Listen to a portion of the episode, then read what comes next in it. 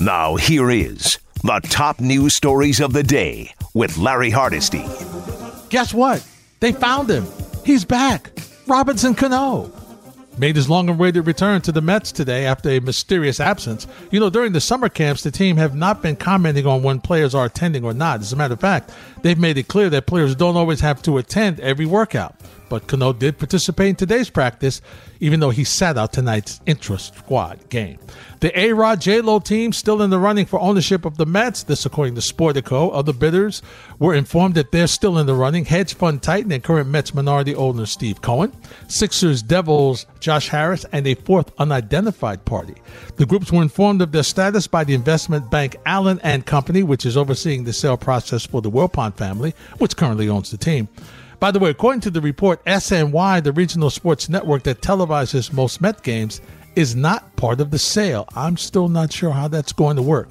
I think when you look at teams that are very successful, Yankees, Dodgers, Astros, some of the big ticket teams, the fact that they have extra income from their regional sports networks gives them extra money and helps them to supplement some of the deals that they want to have. So I still think if this deal is going to go through and it's going to be serious, the Mets, the Wilpons, are going to have to include SNY in that deal.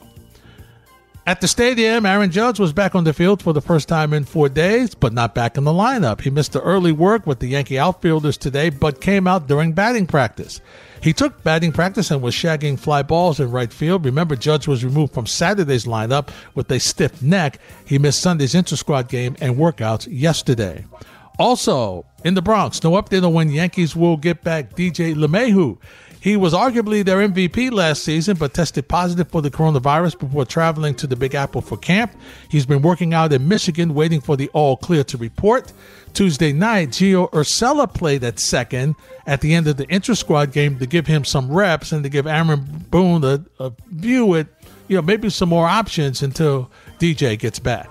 Speaking of the Yankees, Michael Kay said today that he believes this team is going to battle the Yankees for the AL title between the Yankees and the Rays, it's going to come down to the 10 games they play each other. And the Rays have an advantage because the six games they play for the natural rival in the interleague is against Miami. Miami's getting better as an organization, but their team is not going to be great. The six games the Yankees play are against the Mets. Mets are much better than the Marlins. So that could be the difference right there. I think that Tampa Bay has a very good team. Even if it was a 162 game season, it'd be between the Yankees and Tampa Bay in the East. So Tampa Bay, don't discount them. They don't have the payroll of the big market teams, but they, they're real smart. They do things the right way, and they do have a very good bullpen, and they've handled the opener very well. So that could play a role. No question. And the opener is going to play a role, I think, in coming back in this shortened season, right? Because when you look and you figure that some of the starters will not have been stretched out, you're going to have to use your opener, I think, in some cases, as the fourth or fifth starter. So uh, that's going to be interesting because Tampa has done that and done that very, very well. Let's move to the NBA, where Nets forward Michael Beasley, you know, signed last week as a replacement player. Guess what? He's tested positive for the coronavirus and left the NBA restart in Orlando, Florida. It brings the number of Nets who've tested positive for the coronavirus to a staggering eight, with a ninth having opted out of the restart over the COVID 19 concerns. The Nets did bring back 6 foot 8, 235 pound forward Lance Thomas. Knick fans remember him as a replacement today to give them some size and locker room experience. Ooh, let's talk some hockey. As the Rangers prepare for their postseason push, many have inserted Igor Shesterkin as the number one goalkeeper, but Henrik Lundqvist not giving up the number one slot so easy. Here's the king on the three goalie battle. Obviously, we're three guys competing for one spot, uh, so we'll see uh, gets to play. But um, I'm not. I'm not looking too far. I'm just. I'm, I'm taking it week by week by week right now, and, and again, the the three things I, I, try to control and can control: physical, technical, mental. Uh, I feel like I'm well prepared there, and, and um, yeah, just gonna give it my all here during camp, and we'll see what happens. Coach David Quinn, how are you going to decide who's number one? A lot is going to go into this decision because of the unique circumstances. And I actually had a meeting with all three of them today, telling them how important the next three weeks are going to be. That being said, it's not just about these last three weeks. There's also a lot of other things to take in consideration. To your point, you know, Henrik's success against these guys, uh, the seasons guys were having, what was going on when we left off. So there's going to be a lot that goes into it, but in the one position, probably more than any, uh, these next three weeks are going to be pivotal for the goaltenders. Listen, I understand Shesterkin is the future, and he's been phenomenal in goal this year. There's no question about it. And Lundqvist, you know, as the third guy, has not played well. But you know what? In the postseason, he's been so good. You love the experience.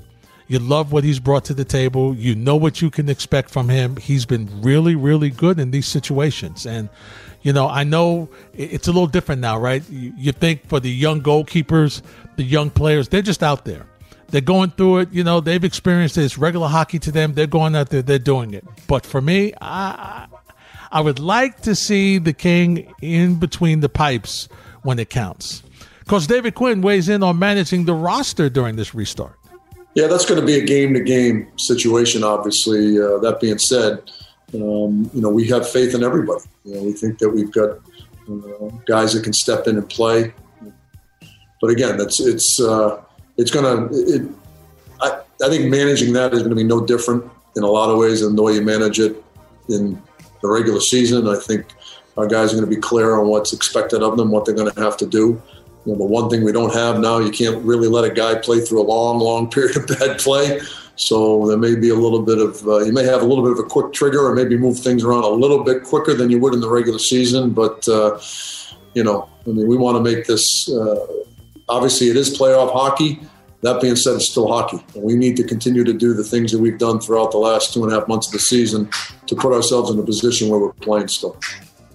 You know, Mika Zibanejad was one of the hottest players for the Rangers down the stretch before the, you know, season was stopped. So we'll hear from him tomorrow, plus Rangers president John Davidson. That's top stories. Thank you, Nikki. Thank you, Kyrie.